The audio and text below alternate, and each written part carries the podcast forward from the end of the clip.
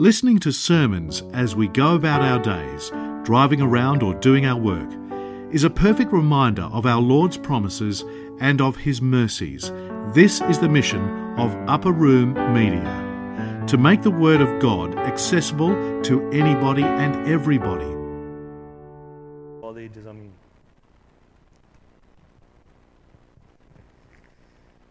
In a recent survey, they found that the number one determining factor in any decision, most people, but mostly teens, uh, think about today is whether or not that decision is going to lead to them being canceled.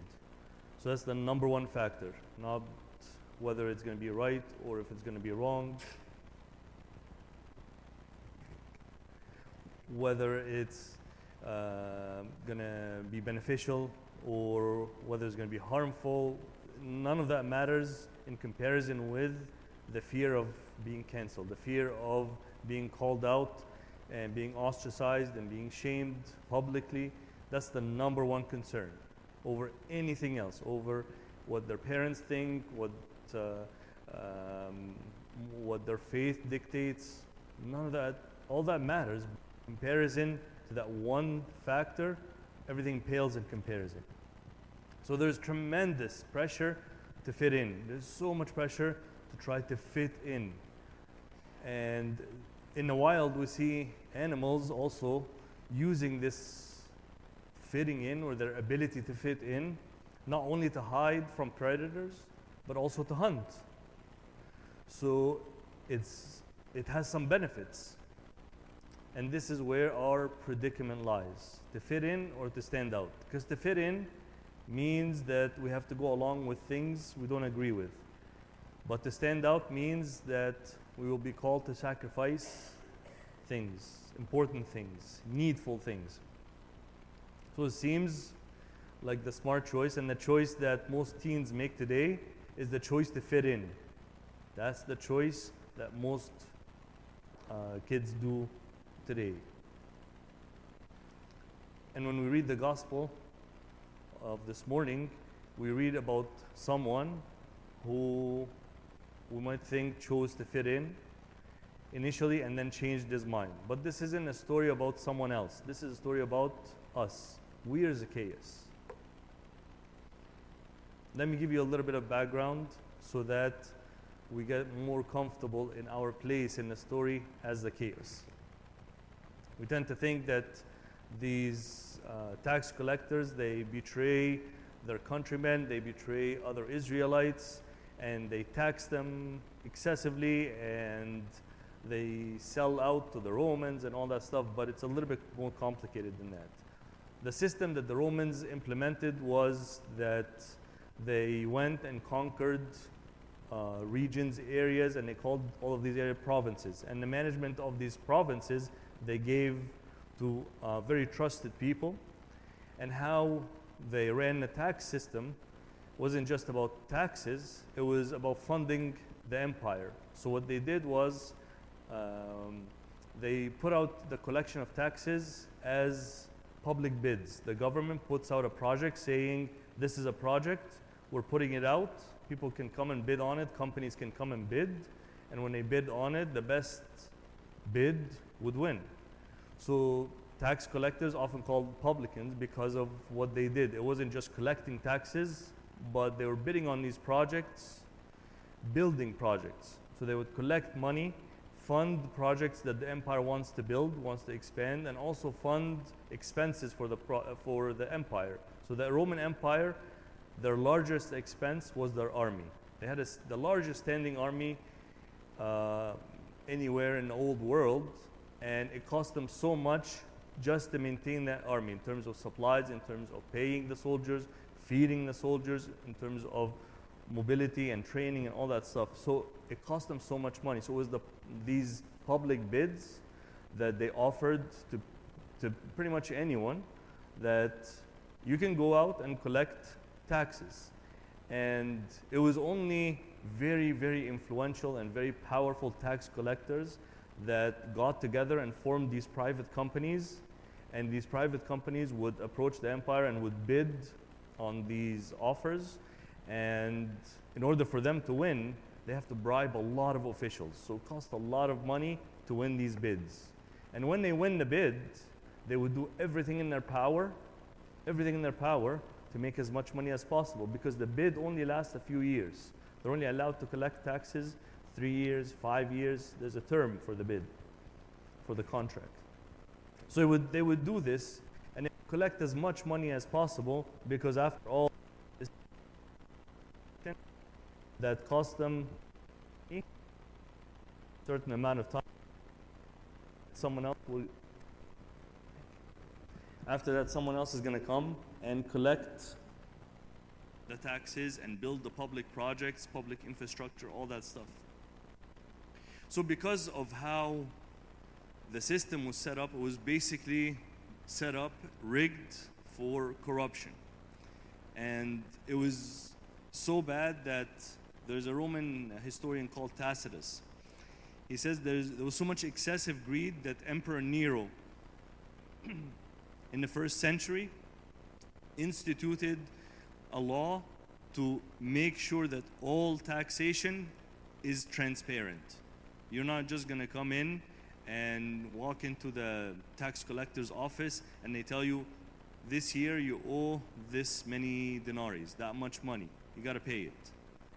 From that point forward, it had to be transparent. This is how we tax people. This is how much people would owe. They can even collect, uh, calculate rather, their taxes before they come in. Kind of like what we have today. We kind of figure out what the taxes are before, you know, uh, CRA comes knocking. So all of this was just, you know, doing business. No one really looked at it in terms of betrayal. Like the tax collectors weren't on on the uh, outside of society, and they weren't hated because you know they're working for those Romans in fact, it was the opposite. A lot of people envied them. It's like, oh, I wish if only I had the chance to work with these tax collectors, if only I had the chance to win a bid like this. Do you know how much money this would make me? So they, they, oh, they, they, weren't, they didn't hate them as much as they envied them because they couldn't do what they did and they couldn't win these bids and they couldn't have these lucrative opportunities to make all of this money.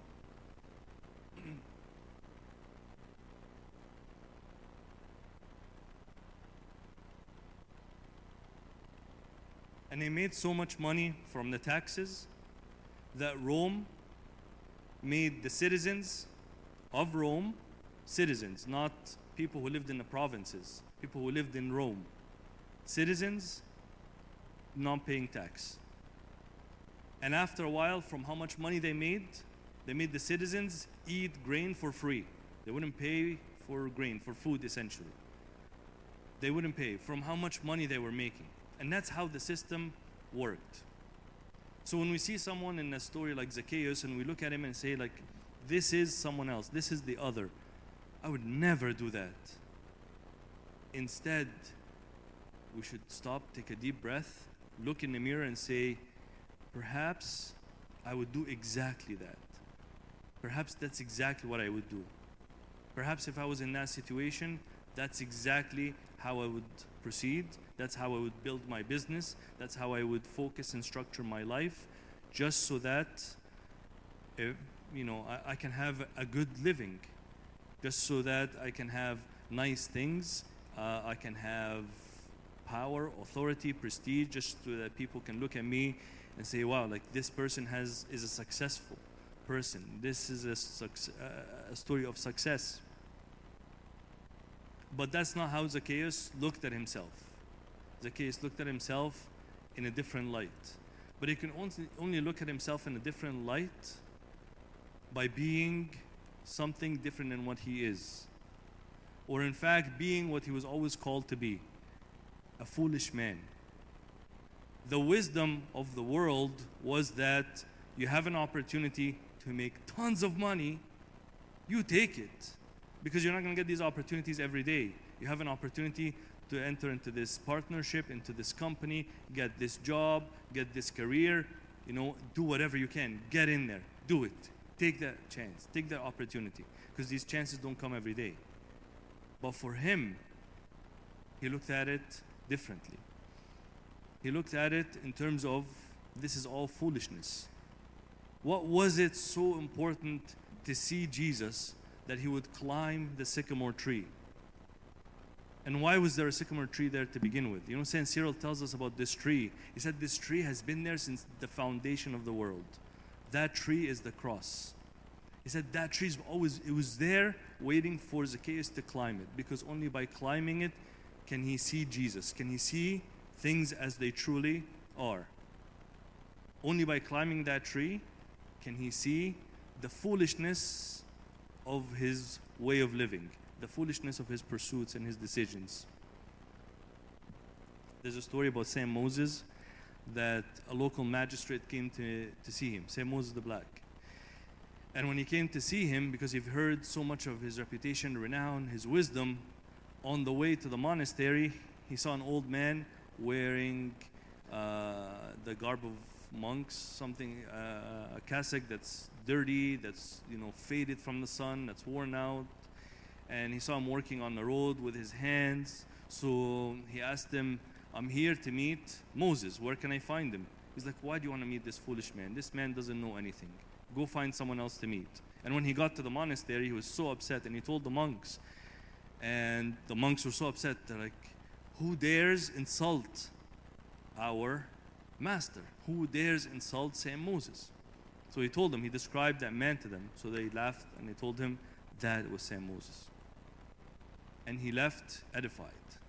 See, there's a tradition in the monastic community of acting as a fool because they understood something that the wisdom of this world, as St. Paul says, the wisdom of this world is the foolishness of God, and the foolishness of God is the wisdom of this world. The Greeks saw the cross as foolishness.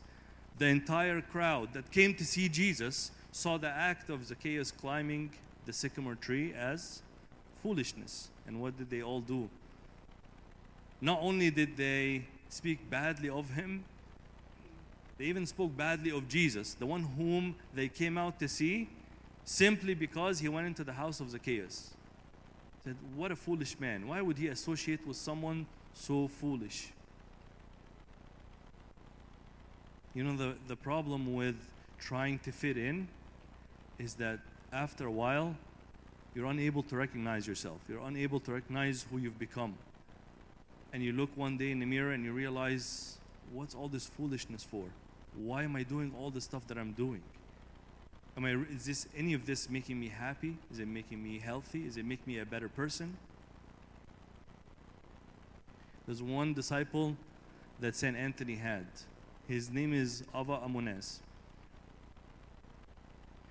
And he used to also play a fool. So when people come visit the monastery, uh, they would see him and say like, "This is a madman. This is a foolish man." And then one woman actually came up to him and says, "You're a foolish man. You're a madman." And he said that I've been trying to work on this for 27 years.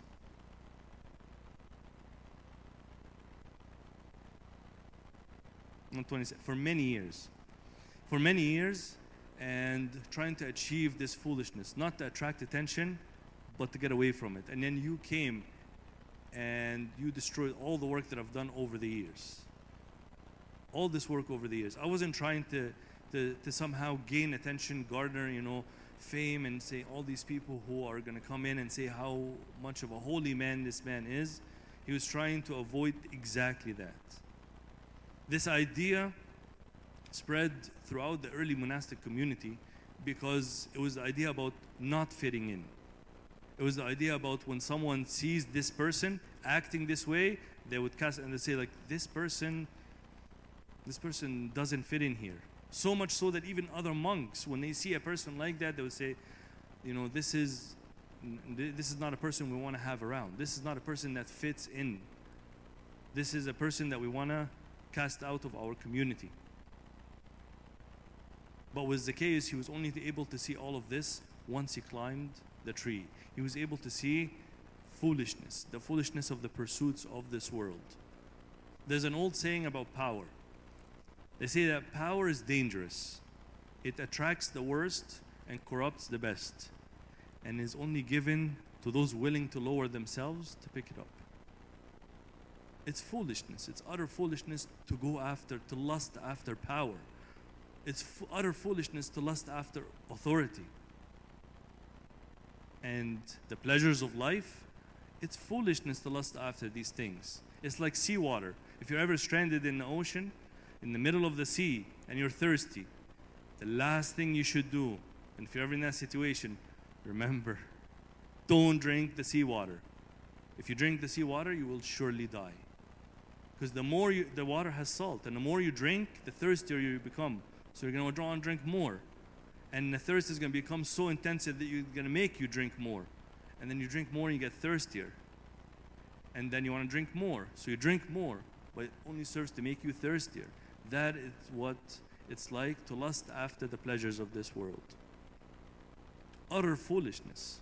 And that's why Zacchaeus went up that sycamore tree. Not because he realized, but to realize. There's a story. I'm, I'm going to end with this story. And it happened recently. I went to get a haircut. And yes, even bald people get haircuts. So I went to get a haircut. And um, a lot of barbershops these days, they play music very loud. And sometimes the music is very inappropriate. There's a lot of swearing, a lot of cursing. And um, in that store, everything was okay when I walked in. I walk in and, and sit down, and this lady starts cutting my hair. Not with scissors, but like the clipper. And she's starting, you know, making me more bald than I already am. And and then all of a sudden, a song came on uh, on the speaker that was very loud, and tons of cursing. Like not every other word, like basically every word was a was a swear word, was a curse word. So she puts the clipper down, and she walks to the front. Very strong, very assertive voice. She said, "I told you I don't like this kind of music. You can play loud music. I'm fine with that." But as soon as there's music with swear words, and this was in front of a, a store packed with people, people who would expect that this is this kind of music is normal for this kind of place, and you know they they wouldn't bat an eye or anything. So she went and told them, "This is not appropriate." I told you. And as soon as they saw her coming, they immediately they stopped. And then this is how you know the entire barber shop heard this whole conversation because he said, This is foolishness. You're to fire me? Fire me. This is foolishness. Because if I stay here, guess what? I've already lost. And so much that we sacrifice is you know so much so valuable for things that are so invaluable. Wouldn't you call that foolishness? And that's what Zacchaeus realized. Zacchaeus realized that by climbing the tree, I'm going to have a better view climb that tree. Don't be afraid to climb that tree. And don't be afraid of what you will see and discover and realize once you climb that tree. Because as long as we're in the crowd, we can't see. As long as we're in the crowd, we're blinded by the crowd. Climbing that tree is the only way to see clearly. And like St. Cyril says, that tree has been there since the foundation of the world. That sycamore tree has been there waiting for that day, waiting for that encounter so that Zacchaeus would climb that tree. Now, if you look at if we look at our lives, your life, my life, how many trees do we encounter every day that have been there? Maybe we pass by, we ignore, but once we realize that tree is there, climb it and see what you're going to see. See what you're going to discover. Don't be afraid to see. Don't be afraid, of course, to climb and to see. And once you see, do not be afraid of foolishness. The foolishness for this world is the wisdom of God. The cross, as St. Paul says, the cross of Christ, for the Greeks, utter foolishness. But for us, it is the very power of God. To be the glory forever and ever. Amen. This talk was brought to you by Upper Room Media. We hope that this talk has, through the grace of God, touched your heart, and we pray that it will not only inform you, but will also transform you and your life with Christ.